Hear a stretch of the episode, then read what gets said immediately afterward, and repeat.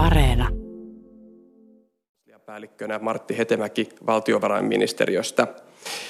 Tämän jälkeen median edustajilla on mahdollisuus esittää kysymyksiä tuttuun tapaan verkkoyhteyden välityksellä. Aikaa meillä on noin kello 11 asti, joskin Martti Hetemäki joutuu lähtemään kello 10.45, eikä välttämättä ehdi ottamaan kysymyksiä vastaan.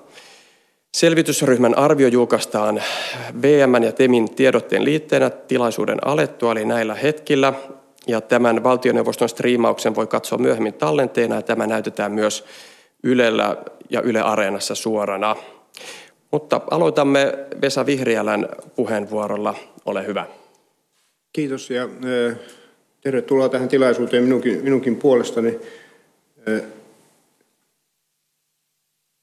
Tämä toimeksiantohan annettiin meille runsas kuukausi sitten ja tehtävä oli aika kattava. Niin oli tar- syyn tar- tarkoituksena käydä läpi paitsi kriisin vaikutuksia talouteen, niin myöskin ja ennen kaikkea sitä, että minkälaisia talouspolitiikan toimia kriisistä ulos tuleminen vaatisi. Kenttä siis on hyvin vaativa ja aikaa ver- verrattain vähän. Ja tämän, tästä syystä tietysti on niin, että me sitten joudumme pitäytymään varsin, varsin yleisiin, yleisiin ratkaisuihin. Matkan varrella me olemme tuottaneet kaksi lyhyttä väliraporttia muistiota, yhden yrityssektorin yleisestä kannattavuustuesta ja toisen sitten näiden, näiden rajoitusten purkamisen strategiasta, ne on luovutettu toimeksiantajille jo aikaisemmin. Tämä raportti kattaa koko tämän meidän, meidän kenttämme. Lähdemme liikkeelle epidemiakehityksestä, rajoitustoimista, talouden reaktioista. Käsittelemme sen jälkeen yritysten tukemisen tarvetta, rajoitusten purkamisen strategiaa hieman huolellisemmin ja sen jälkeen siirrymme katsomaan sitä, että mikä on se kokonaistalouden tilanne, jossa Suomi on ja johon talouspolitiikalla täytyisi voida vastata. Keskustelemme finanssipolitiikan haasteesta, vähän laajemmin politiikkakysymyksistä ja tämän raportin loppupää on sitten hahmotelmaa siitä, mikä pitäisi olla talouspolitiikan strategia tästä eteenpäin mentäessä. Ja ihan ensimmäinen havainto on, että tämähän on iso globaali kriisi, joka koskee samanaikaisesti koko maailmantaloutta ja Suomea sen osana. Ja syynä on tunnetusti nämä hillintätoimet, joilla epidemia pyritään saamaan kuriin, mutta myöskin sitten se pelko, mikä kansalaisilla on epidemian leviämisestä, riippumatta niistä rajoitustoimista, mitä tehdään. Ja jos näistä rajoitustoimista päästäisiin nopeasti eroon ja pelko haihtuisi, niin olisi periaatteessa hyvät edellytykset sille, että kaikki taloudet Suomi mukaan luettuna voisi nopeasti toipua. Ja tämä oli se näköala, joka meillä oli ehkä runsas kuukausi sitten vielä olemassa, mutta tällä hetkellä olemme kyllä pessimistisempia. Tätä ei voi enää pitää todennäköisenä näkymänä, vaan näyttää siltä, että jonkinasteisia rajoituksia on pidettävä vähän pidempää. Pelko ei välittömästi katoa ja ennen kaikkea talouksiin eri puolilla maailmaa syntyy erilaisia vaurioita, jotka hidastavat talouden toipumista jatkossa. Se, mihinkä, mihinkä tämä kriisin talousvaikutus perustuu, on nimenomaan se toiminnallisuuden jyrkkä lasku, joka aiheutuu lähinnä palvelusektorille näistä sosiaalisen kanssakäymisen rajoituksista sekä suosituksista ja pelosta. Se on koskenut toistaiseksi etupäässä palvelusektoria, majoitus- ja ravitsemusalaa. Teollisuudessa ongelmat ovat vasta edessä, mutta niitä on selvästi tulossa. Ja sitten toinen tärkeä havainto, jolla on merkitystä myöskin politiikkareaktioiden kannalta, on se, että yritysten välillä on huomattavia eroja, paitsi toimialojen välillä, myöskin kaikkien toimialojen sisällä. Se, mitä tapahtuu vähän pidemmällä aikajänteellä, riippuu siitä, minkälaisia vaurioita tässä matkan varrella syntyy. Me tiedämme, että Nämä rajoitustoimet ovat aiheuttaneet myös monia muita hankaluuksia, monia muita vaikeuksia kuin puhtaasti taloudellisia menetyksiä sosiaalisessa kanssakäymisessä, terveydenhoidossa ja näin poispäin. En käy yksityiskohtaisesti läpi noita kysymyksiä siitä, miten kukin sektori on joutunut vaikeuksiin. Niin kuin sanottu, eri yritykset ovat tulleet kohdelluksi hyvin eri tavalla ja joutuneet erilaisiin tilanteisiin. Välittömän taloudellisen tilanteen kannalta olennainen seikka Suomessa nimenomaan on se, että kun nämä tulonmenetykset merkitsevät sitä, että yritysten tuloista iso osa katoaa ja kustannuksia ei voida välittömästi sopeuttaa, niin yrityksissä syntyy huomattavia kannattavuus- ja rahoitusongelmia. Meillä tätä asiaa tietysti helpottaa se, että meillä on hyvin toimiva lomautusjärjestelmä, joka on mahdollistanut sen, että työvoimakustannuksia voitu leikata nopeasti ilman, että myöskään työntekijöiden asema mahdottomasti siitä heikkenee. Työttömyysturva, jota on vielä täydennetty, on huolehtinut pitkälti työntekijöiden tilanteesta. Näin ei ole suinkaan ollut kaikissa maissa. Tämä on tarkoittanut sitä samalla, että me olemme voineet paremmin keskittyä yrityssektorin ongelmien hantteeraamiseen kuin että meidän pitäisi samanaikaisesti välittömästi kiinnittää paljon huomiota siihen, että miten ne ihmiset, jotka joutuvat työstä pois, pärjäävät. Yhtä kaikki yrityssektorissa on isoja ongelmia ja pahimmillaan se tarkoittaa sitä, että yrityksiä kaatuu konkursseihin ja tämä ei ole pelkästään yritysten ongelma, vaan tämä on yhteiskunnallinen ongelma, koska samalla näissä konkurssissa tuhoutuu paljon sellaista, mitä voisi kutsua organisaatiopääomaksi. Ja työntekijät jäävät työmarkkinoiden ulkopuolelle, kiinnittyminen työmarkkinoille heikkenee, uudelleen työllistyminen vaikeutuu, mitä isommasta ongelmasta on kysymys, mitä pidempiaikaisesta ongelmasta on kysymys. Myöskin on niin, että ne yritykset, jotka selviävät kuivin jaloin tavallaan tässä tilanteesta, niiden kyky investoida jatkossa on heikompi, koska ne ovat menettäneet pääomia. Näistä syistä tarvitaan rahoitustukitoimia ja niitä on, niihin on ryhdytty laajasti eri puolilla maailmaa. Ne ovat olleet hyvin mittavia. Pääosa on kohdistunut maksuvalmiuteen, on pyritty järjestämään luototusta, antamaan maksuaikoja, mutta kaikissa maissa on eri tavoin tuettu myöskin yritysten kannattavuutta suorilla tuilla ja yrityksiä on osittain pääomitettu valtion toimesta tai erilaisista, erilaisista muista tämän tyyppisistä lähteistä. Suomessa on käytössä hyvin laaja tukiarsenaali. En sitä tässä käy läpi. Siihen on tulossa ravintola vielä yksi elementti, joka ei tässä kuvassa näy. Nämä tukiratkaisut merkitsevät lähes kahden miljardin panostusta siihen, että yrityssektori kannattavuus pysyisi paremmalla tolalla ja sen lisäksi on huomattava määrä likviditeettitukia eri, eri tavoilla järjestetty yrityksille.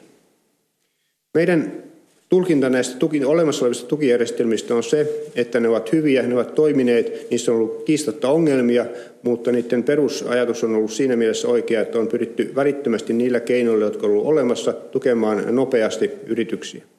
Mutta nämä eivät kuitenkaan meidän mielestä riitä, vaan me tarvitsisimme semmoisen yleisen instrumentin, joka auttaisi kaikilla toimialoilla olevia yrityksiä. Ehkä joitakin rajauksia voi toki tehdä, mutta pääosin kaikilla toimialoilla olevia yrityksiä siltä osin, kun ne ovat vaikeuksissa.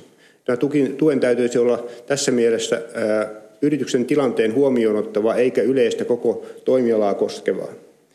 Tässä mielessä se olisi ikään kuin vakuutusperiaatteen noudattamista. Korvataan osa niistä tappioista, jotka väistämättä syntyy, jotta yritys pysyisi pystyssä. Sen tulisi kohentua kiinteisiin kuluihin, mutta meidän mielestä myöskin työvoimaan siltä osin, kun yritykset katsovat sen rivissä pitämisen välttämättömäksi omalle toiminnalle. Sen täytyisi olla helposti tehtävissä ja vääristävä, sen pitäisi vääristää vain vähän yritysten toimintaa ja kilpailua markkinoilla. Nämä ovat vaativia asioita ja teknisesti hankalia asioita. Ja tämän takia on ymmärrettävää, että sitä ei, tällaista tukijärjestelmää ei päivässä voi polkaista pystyyn, mutta me uskomme, että sellainen on kyllä luotavissa. Näiden välittömien taloudellisten tukitoimien lisäksi me tarvitsemme sitten selvän ohjelman siitä, miten me pääsemme näistä rajoituksista eroon. Koska ne seuraukset, mitä rajoituksista syntyvät, ovat sekä talouden että yhteiskunnan kannalta monella tavalla niin hankalia, että tämän tasoisia rajoituksia, missä me nyt olemme Suomessa esimerkiksi, ei voida pitää pitkiä aikoja olemassa. Mikä se tarkka aikaraja on, sitä on vaikea sanoa, mutta joka tapauksessa on selvää, että niin pitkään me emme voi näitä rajoituksia pitää voimassa, että epidemia olisi niiden aikana saatu pois päiväjärjestyksestä. Ja tästä me tulemme siihen kysymykseen, että mikä on se viisas tapa rajoituksia purkaa niin, että epidemia ei pääse räjähtävälle uralle yhtäältä. Se on yksi asia.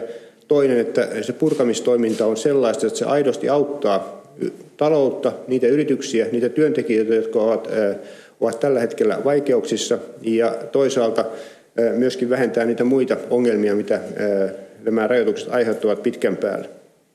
Ja noin periaatteellisella tasolla tässä voidaan ajatella olevan kaksi erilaista konseptia. Yksi on tällainen laumasuojaan pyrkivä ratkaisu, jossa epidemia koetaan pitää semmoisissa rajoissa, että terveydenhuoltojärjestelmä juuri ja juuri sitä selviää. Tämä on kaiketi lähinnä Ruotsin strategia tällä hetkellä. Toinen on se, että pyritään estämään tartuntojen eksponentiaalinen leviäminen ja pitämään se siis hyvin hallinnassa, äärimmillään jopa tukahduttamaan, jos se on mahdollista, ja samanaikaisesti lieventämään näitä rajoituksia korvaamalla ne toisilla toimilla, näillä paljon puhutuilla testaamisen, jäljittämisen, eristämisen, hoitamisen toimilla, erilaisilla suojaustoimilla, ottamalla käyttöön semmoisia toimintatapoja, sanotaanko protokollia esimerkiksi yrityksissä, jotka tekevät mahdolliseksi turvallisen työskentelyn, jolloin rajoituksista voidaan päästä eroon.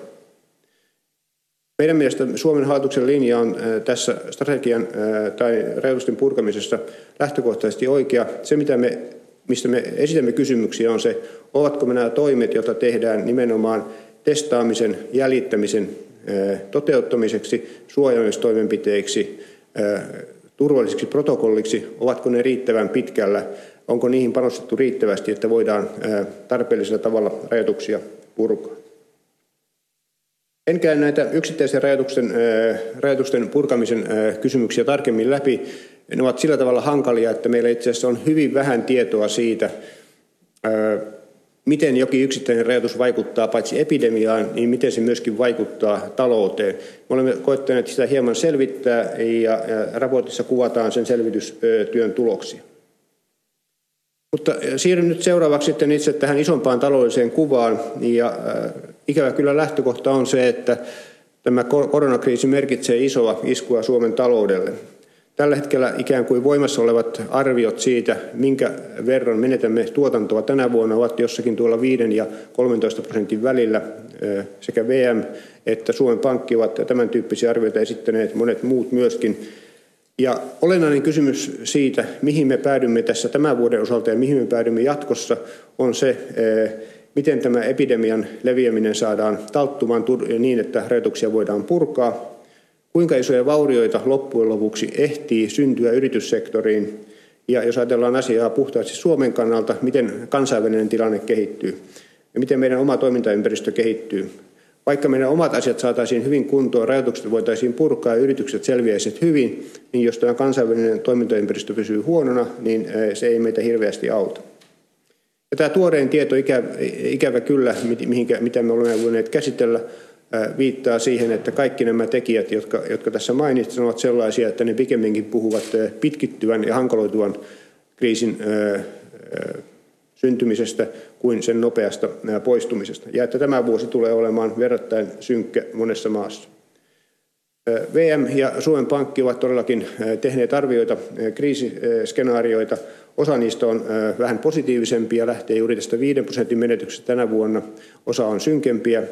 Se keskeinen viesti kuitenkin on, että jos me menemme tämmöiselle synkälle uralle, niin erityisesti silloin julkinen velkaantuminen lähtee hyvin nopeasti räjähtävälle uralle. Jopa vuonna 2022 me voisimme päätyä julkisessa sektorissa 90 prosentin velkaasteeseen.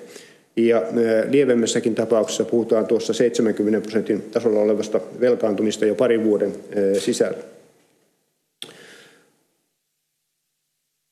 On vaikea sanoa, että mikä on se todella tila, to, todennäköinen kehityskulku, johon me päädymme nykyisillä talouden rakenteilla, nykyisellä politiikalla, mutta me tarvitsemme jonkun lähtökohdan. Ja kun me mietimme tätä, niin me otimme lähtökohdaksi sellaisen maailman, jossa tänä vuonna meille tulee todella iso sokki, ei aivan niin iso sokki kuin VM tai SPn pahimmassa, pahimmissa arvioissa, mutta kuitenkin merkittävästi enemmän kuin näissä positiivisemmissa arvioissa. Toiseksi on järkevää ottaa lähtökohdaksi se, että tämä toipuminen on hidasta, niin kuin se kaikissa isoissa kriisissä on tavannut olla. Tämä ei tarkoita sitä, etteikö parhaimmillaan voitaisiin päästä nopeaankin ainakin hetkelliseen kasvuvauhtiin, kasvupiikkiin, kun rajoituksista päästään eroon, mutta kokemus osoittaa isoissa kriiseissä, finanssikriiseissä, globaaleissa kriiseissä, että toipuminen yleensä on hidasta. Tässä on monia elementtejä, ehkä ei niin Suomessa, mutta maailmalla, jotka tukevat tämmöistä käsitystä, että toipuminen on hidasta.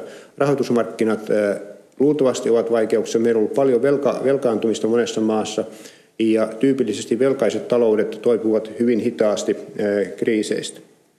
Ja selvää meistä myöskin on, että tämä epidemia pelko ei kokonaan, kokonaan häviä ja on olemassa myöskin aito riski siitä, että maailmantaloudessa ajaudutaan uuteen finanssikriisiin, Euroopassa uudenlaiseen eurokriisiin. Me emme oleta, että näin tapahtuu. Ei se ole mitenkään selvää, mutta tämmöinen riski on olemassa. Ja tästä syystä me päädymme sitten tällaiseen verrattain, voi sanoa monessa mielessä pessimistiseen käsitykseen, että tänä vuonna tulee iso tuotannon menetys ja sen jälkeen toipuminen on hidasta. Että itse asiassa, jos mitään erityistä ei pystytä tekemään politiikassa meillä tai muualla, niin meillä on edessä tällainen menetetty vuosikymmen vähän samaan tapaan kuin oli vuoden 2008 jälkeen. Tässä on kuva tästä menetetystä vuosikymmenestä. Palaisimme siis sille tuotannon tasolle tässä skenaariossa, joka ei ole mikään ennuste, vasta noin kymmenen vuoden kuluttua aivan samatin kuin tapahtui 2008 jälkeen.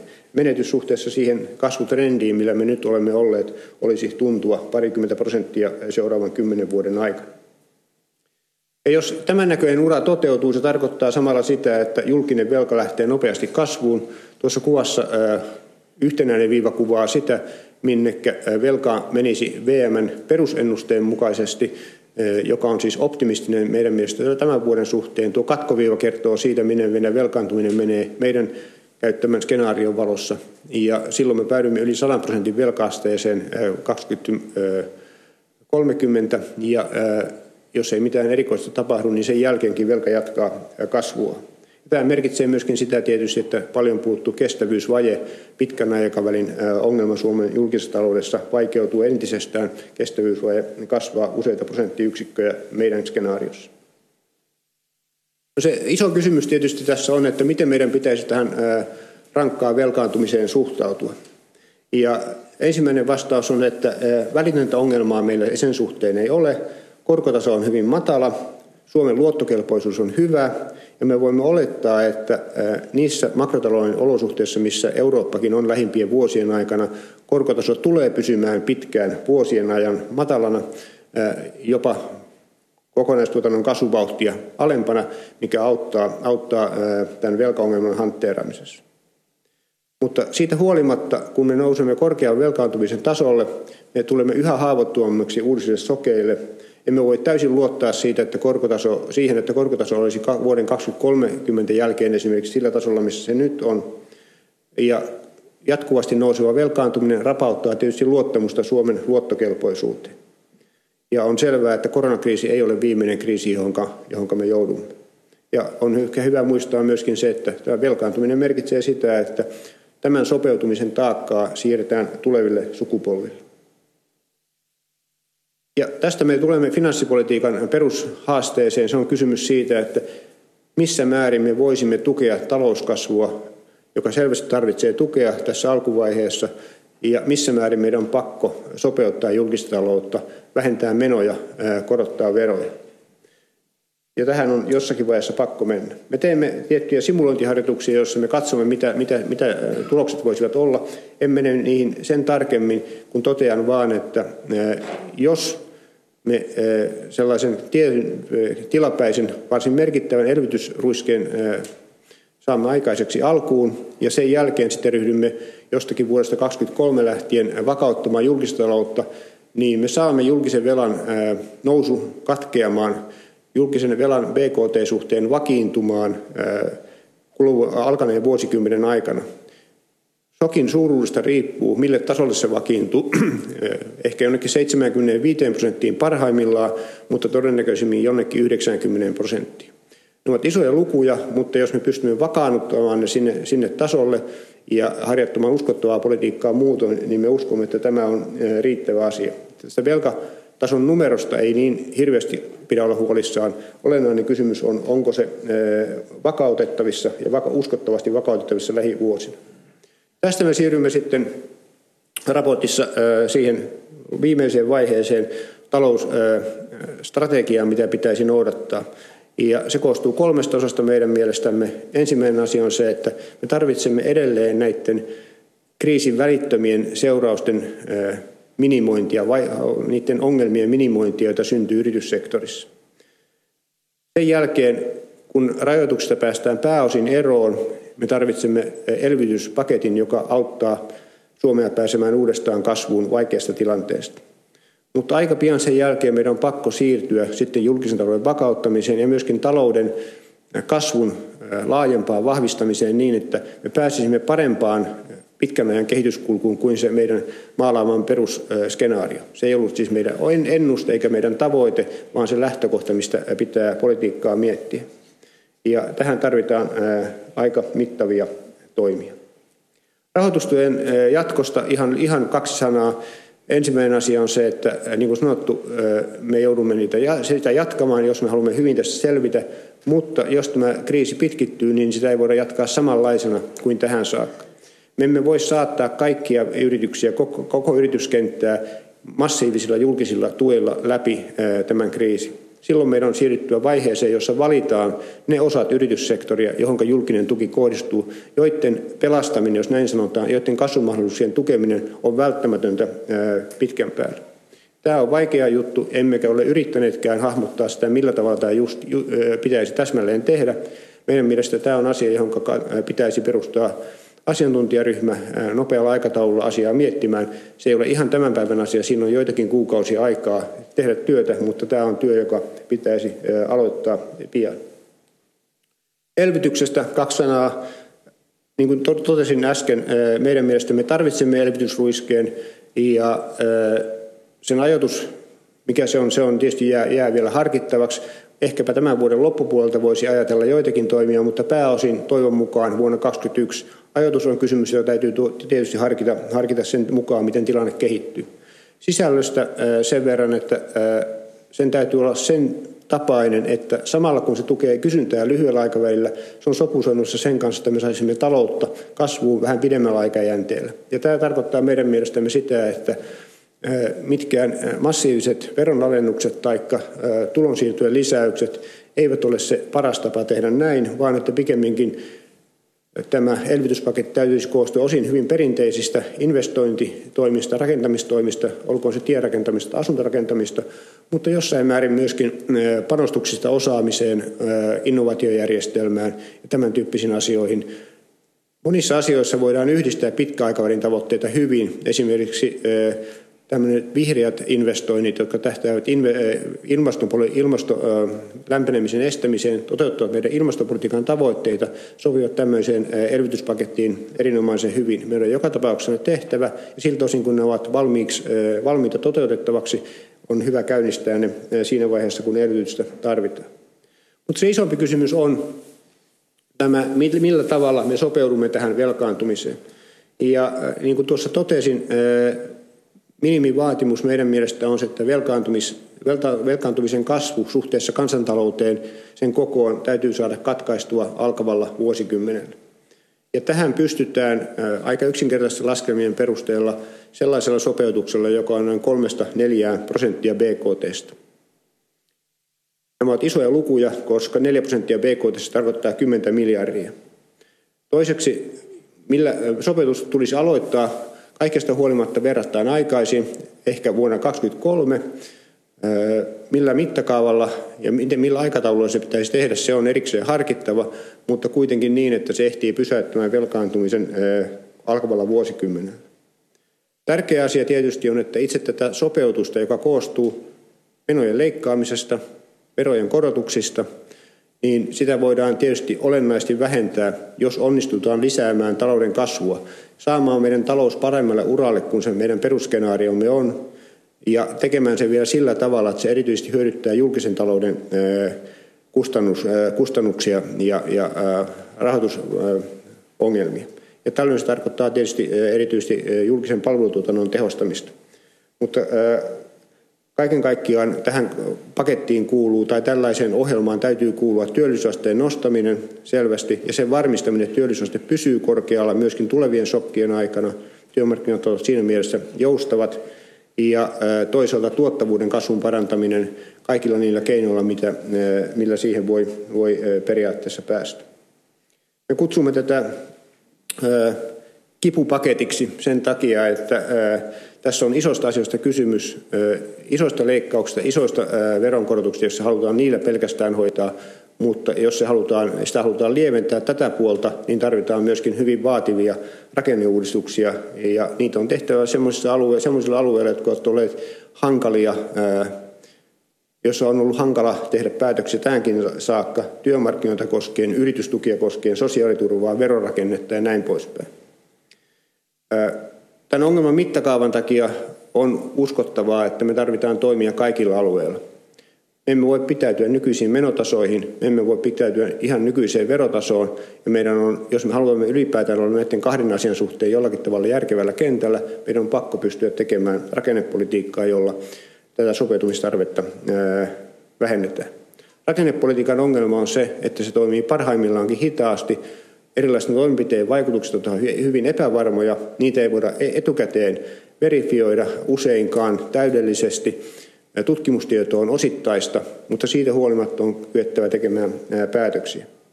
Ja tämä tarkoittaa myöskin sitä, että jos tällaiseen ohjelmaan mennään, että pyritään pitkälle hoitamaan tätä ongelmaa, ei leikkauksilla tai verojen korotuksilla, vaan kasvulla, niin tästä täytyy olla hyvin selkeä ohjelma, joka määrittää aikaisessa vaiheessa, minkälaisia tavoitteita asetetaan, mistä keinoja etsitään, minkälainen prosessi on niiden keinojen viemisessä käytäntöön, miten asioita pannaan toimeen.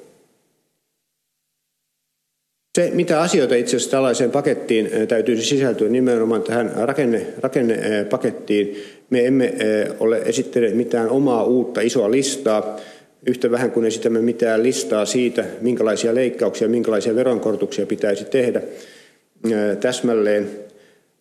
Näitä ajatuksia, erilaisia suunnitelmia, esityksiä siitä, miten voidaan tuottavuutta vahvistaa, työ, työ, työllisyysastetta nostaa, julkista tehostaa, niitä on tehty vaikka kuinka paljon ja niitä kannattaa katsoa.